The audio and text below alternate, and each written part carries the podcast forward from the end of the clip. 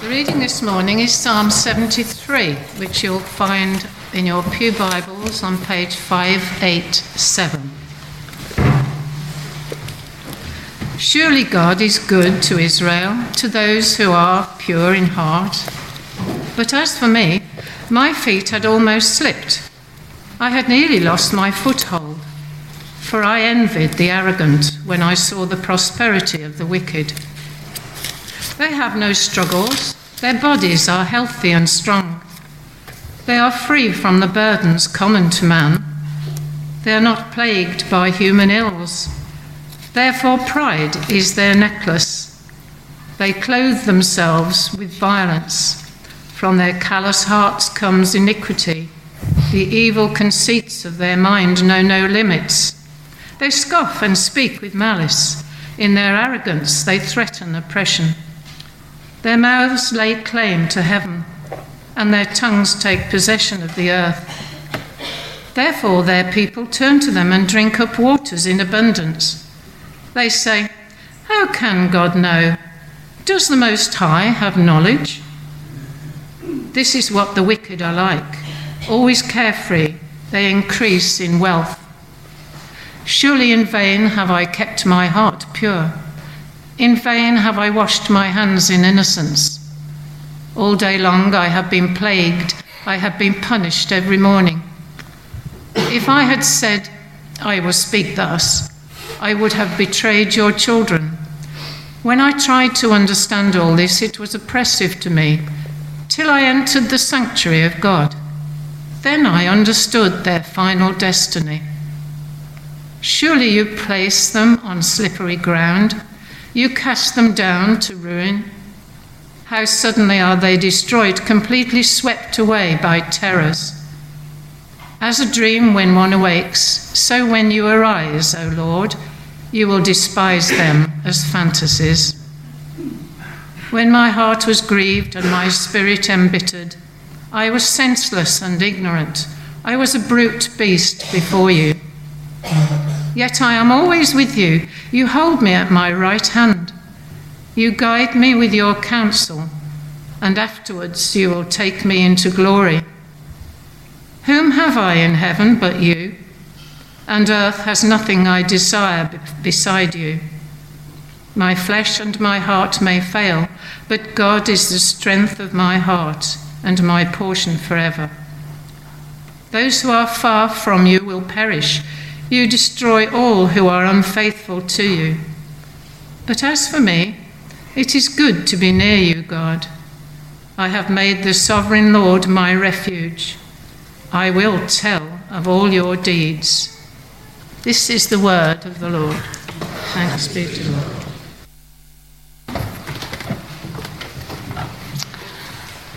Let's pray. Father, as we open your word this morning, I pray that you would open our hearts to be changed by you. Amen. I want you to imagine the scenario. We have a couple, let's call them Mike and Sally, and they have two children. It's Sunday morning, and they're off to church. But Mike didn't set the alarm, so they're running late. Mike thinks Sally said she was going to set the alarm, but she says that's clearly just proof that Mike never listens to a word she says. The children don't want to get dressed, they just want to watch the telly. They also want cereal, not toast for breakfast, but there's no milk. That's probably Mike's fault too, he supposes. The family spend a less than calm hour trying to get everyone dressed and fed as well as having to clean up the jam that's now all over the carpet because Mike let the children eat their toast in the lounge, even though Sally has said they absolutely could not. Finally, ready to leave the house, Mike remembers that he invited the new family to come for Sunday lunch. He's sure he told Sally, but whereas he never listens to a word Sally says, Sally remembers everything he's ever told her, and the fact that the new family were coming to lunch is not on the list. The children fight in the back of the car all the way to church just because. While Mike and Sally argue about whose fault it is that they're late, that one of the children is wearing odd shoes, and that they have no food to feed the new family when they come for lunch. When they get to church, there is nowhere to park, which is clearly also Mike's fault. They rush to the door with the children being given rapid fire instructions about what they are and are not to do when they're in the building. They're greeted by a member of the welcoming team who asks how they all are. We're great, says Sally, holding Mike's hand and smiling. A church face is something we can all be guilty of wearing sometimes. We put on a mask to hide what we're really feeling. And sometimes there might be very good reason for that. And it might be absolutely necessary. It is not always appropriate to unburden everything we feel to everyone we meet. But if there's one place where we should be able to be honest about what, go- what is going on in our lives, it should be here. There can be many reasons we're not honest with each other about what's going on. It might be that we're fearful that when we talk about a situation, it will make it real and we will have to face it rather than pretend it's not happening. Or maybe we don't think anyone would really be interested, or they won't be able to help, so why bother them with it? Or perhaps we're embarrassed of the situation we're facing. But I think too often, the reasons we put on our church face when we walk into this building is because A, we think we're the only person that's struggling. After all, everyone else in the building said they were fine when they walked in. And B, we don't think we should be struggling. Christians are supposed to have it all sorted out, aren't we? So we just can't admit that we haven't. And the problem with that is they're both completely untrue. I'm fairly certain that everyone in this building is facing a struggle or difficulty of some sort at the moment. And if everybody is, then it's clearly okay that Christians struggle. Now, putting on a church face with our brothers and sisters here isn't great, but all too often we can do exactly the same with God. We try to hide how we're feeling from Him, and we do it especially when what we're feeling is angry or disappointed with Him. Well, what we see in Psalm 73 is a great example of honest, heartfelt prayer. Asaph was an exile in Babylon. He'd seen the devastation of his nation, his homeland, and his culture. So here he is, torn away from everything he knew by a people who don't know God and whose only real concern is power. But as he looks out of his window, the things he knows and trusts about his loving, just God don't match what he sees. I wonder if you've ever felt like that. When what you know to be true of God does not match with the view from your window. But I also wonder what sort of response you've had from Christian brothers and sisters when you've expressed that feeling. My guess would be you've heard a lot of, none of us can ever really know what God is doing. Or Romans 8:28 tells us that in all things God works for the good of those who love him. Or maybe God's answer is just no in this situation. Or any number of very true, very scriptural statements that, in reality make us feel we don't get to question God. We just have to accept what He's doing and be happy about it. But in the midst of long term illness, or financial struggle, or family breakdown, for example, those platitudes can just sound trite and can add incredible guilt to what we're already feeling. So we find ourselves unable to pray about our situation because we just can't make ourselves feel the things we believe we should feel. Many of you will know that the last, well, this period keeps getting longer 18 months probably for our family have not been great. Um, I had eight weeks off with stress last year, and then in December got uh, was ill with meningitis, and turned out eventually I had glandular fever as well. And Steve's had an incredible pain in his back, which has eventually had um, surgery, which, praise the Lord, has worked. But it's been a very long road. And if I'm honest, it even now feels like actually I'm trying to peer around corners to see what's coming next because that's what it's felt like for 18 months. And I have said to many people, I can't pray into this situation anymore because actually I don't feel like God's listening. I can't make myself feel like God is going to answer me. But what we have in Psalm 73 is the prayer of a man who can't make himself feel those things either, but doesn't shy away from telling God just that. Psalm 73 is a pattern for all of us who are struggling to match what we know in our heads with what we see with our eyes. So we're going to look at Asaph's prayer and see what it means for our own prayer when all is not rosy in the garden. Asaph starts his prayer in the way I guess many of us have been taught to begin. In fact, in the way Jesus tells us to start when he gives us the pattern of the Lord's Prayer. He starts in praise. Surely God is good to Israel, to those who are pure in heart. Asaph knows this to be true. He has read and studied the scriptures. He knows all that God has done for Israel. He knows the promises God has made to his people. Asaph knows that they are God's chosen people, that the nations around him who neither know nor love the God will face judgment. He has seen how God has conquered nations, and he's been taught how he rescued Israel. He knows that God is good. He knows that to be true. We know how good God is. We know everything He's done for His people over thousands of years. We know that God so loved the world that He did not withhold His only Son, but sent Him to die in order that we might be in right relationship with Him and live with Him in eternity. We know that God has promised justice for His children and judgment on the evil that prowls around our world. We know that God has the power to heal, to step in and change our circumstances. We know that God hears and answers prayer. We've seen it in the lives of others, we've seen it in our own lives, and we have read it in His Word. We know that in all things God works for the good of those who love him. We know God is good. We know that's true. But as soon as the words, surely God is good to Israel, are out of his mouth, Asaph realizes that what he knows in his head to be true does not match the reality of what he sees out of his window.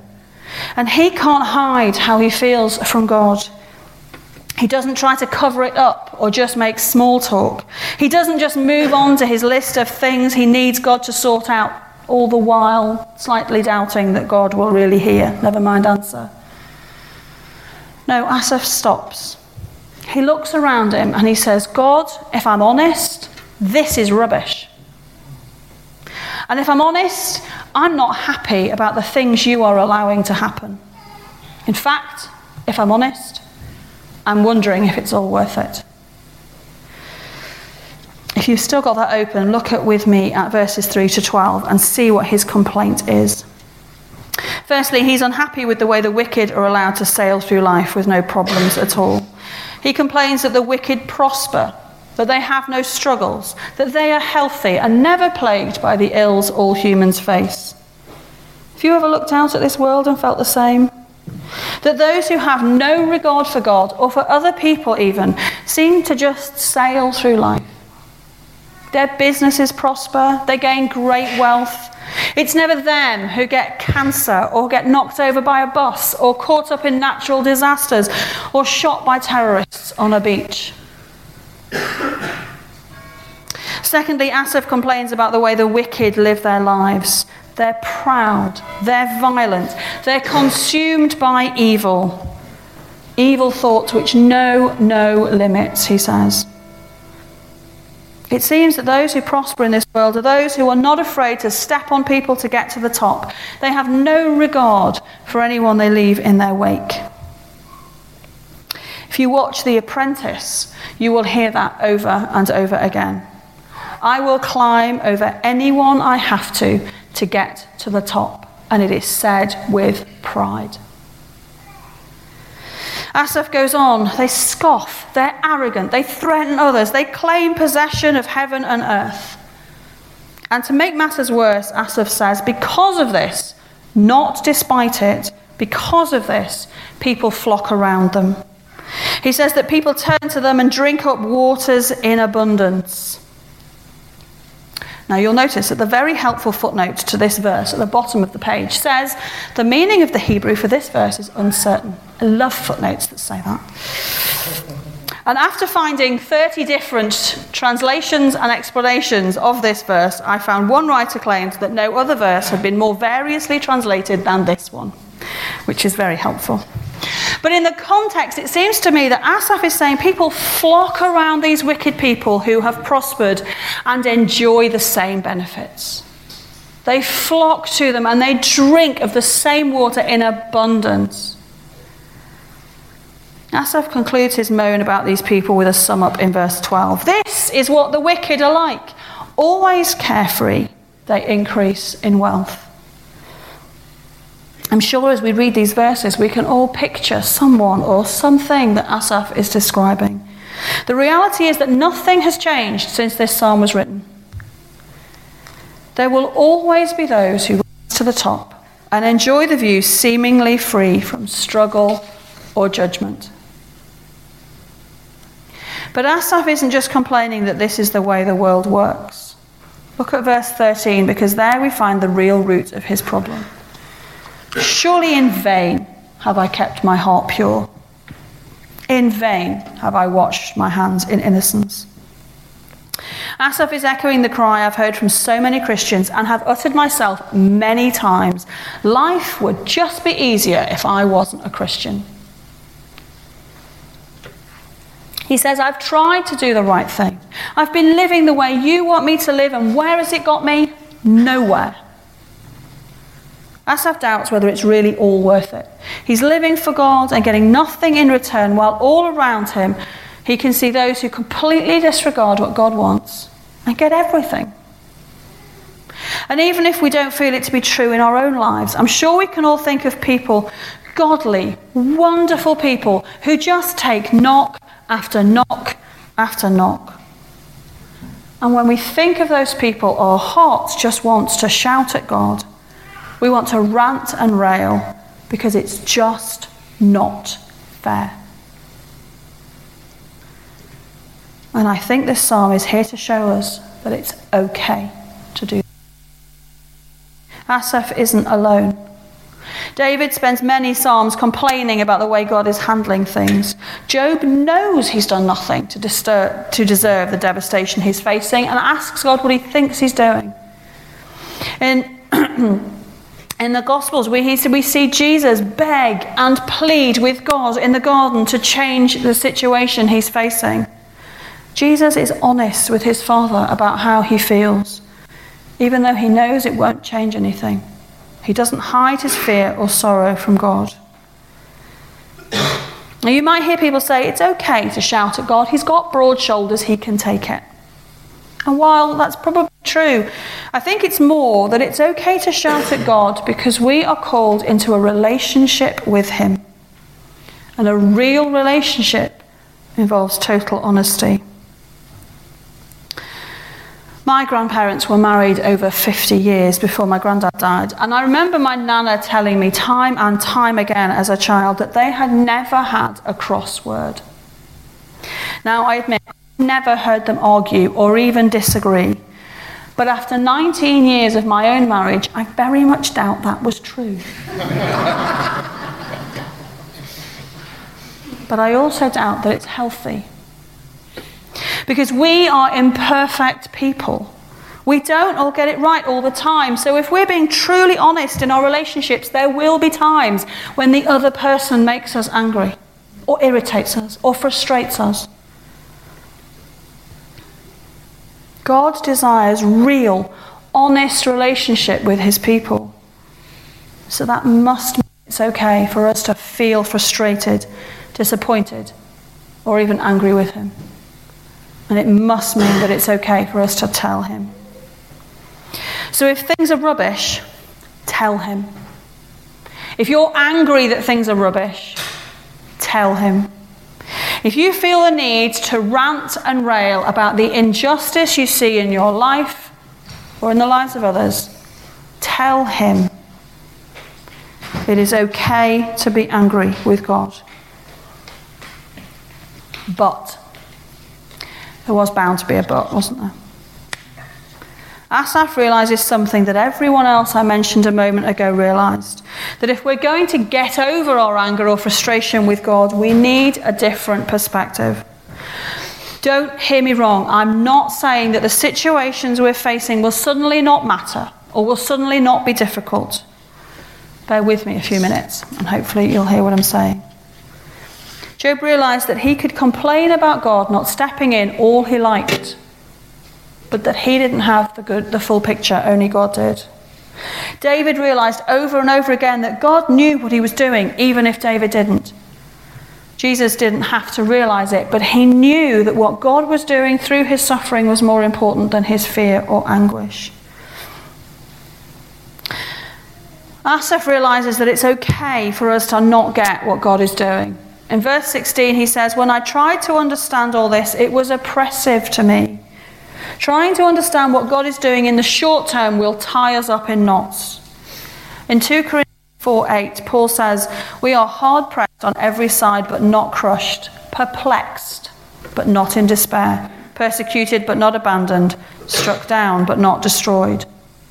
Paul knew how perplexing it was to try to understand what God was doing. Now, I'm sure you will, at some point in your Christian walk, have been told that we only see the back of the tapestry, with all its mess and its knots. Only God can see the final picture, only He knows what He's making out of our mess. But that's not what Asaph sees. Yes, we do see the messy side of the tapestry. Yes, we have to live amongst the stray threads and knots. We see threads that don't seem to make any sense as they cross over others. But we are also allowed to see the other side. We might not be able to work out which bit of the final picture our mess is making or contributing to, but in God's word, we can see what it will all look like in the end. In verse 17, Asaph explains what softens his anger with God. When I tried to understand all this, it was oppressive to me till I entered the sanctuary of God. Then I understood their final destiny. What Asaph realized was that while it might seem that the wicked in this world sail through life with no problems, while it might in fact be true for some of them. The glory and power that they gain are not their final destiny. As Jesus said, what good is it for man to gain the whole world if he loses his soul? When Asaph meets with God in the sanctuary, perhaps in prayer or worship or in his word, he is reminded of what God is doing in the long term. He is reminded what awaits those who've rejected God in this life. His anger dissipates when he gains the right perspective on what he sees from his window. Now, as I said before, I'm not trying to play down the difficulties some people are facing by saying that if you get the right perspective on things, it will all feel okay. Asaph's new perspective isn't just about the long term. It seems to me that as Asaph is brutally honest with God about how he's feeling, God responds by reminding Asaph how he feels about him. In verse 23, Asaph goes on Yet I am always with you. You hold me by my right hand. You guide me with your counsel, and afterwards you will take me into glory. Whom have I in heaven but you? And earth has nothing I desire besides you. My flesh and my heart may fail, but God is the strength of my heart and my portion forever. As Asaph rants and rails at God, as he is honest with him about, he, about what he's feeling, he realizes that life might be rubbish, but God is with him in it. If you notice, Asaph makes a point of stating that God holds his right hand. If you're walking alongside someone and holding their right hand, you're holding it in your left. Symbolically, this means that God holds us tight in his left hand and keeps his right hand free to fight. He walks with us through struggle and he fights for us in that struggle. And after the fight is over, he will take us into glory. Asaph finishes his psalm by saying, I have made the sovereign Lord my refuge. I will tell of all your deeds. Asaph's situation hasn't changed. God hasn't stepped in and wiped out the Babylonians. The wicked around Asaph will still prosper. Asaph is still torn away from his home. But as Asaph was honest with God, God was honest with him and gave him what he needed for the battles ahead an eternal perspective and an everlasting promise for now. God will walk with us in struggle with his right hand ready to fight and will lead us into glory. So if you need to shout at God, shout at him. If you need to tell him you don't understand, tell him. If you need to rant and rail about the injustice of your situation, rant and rail. And then allow him to be honest with you back. Walk with him through the battlefield out into glory. Amen.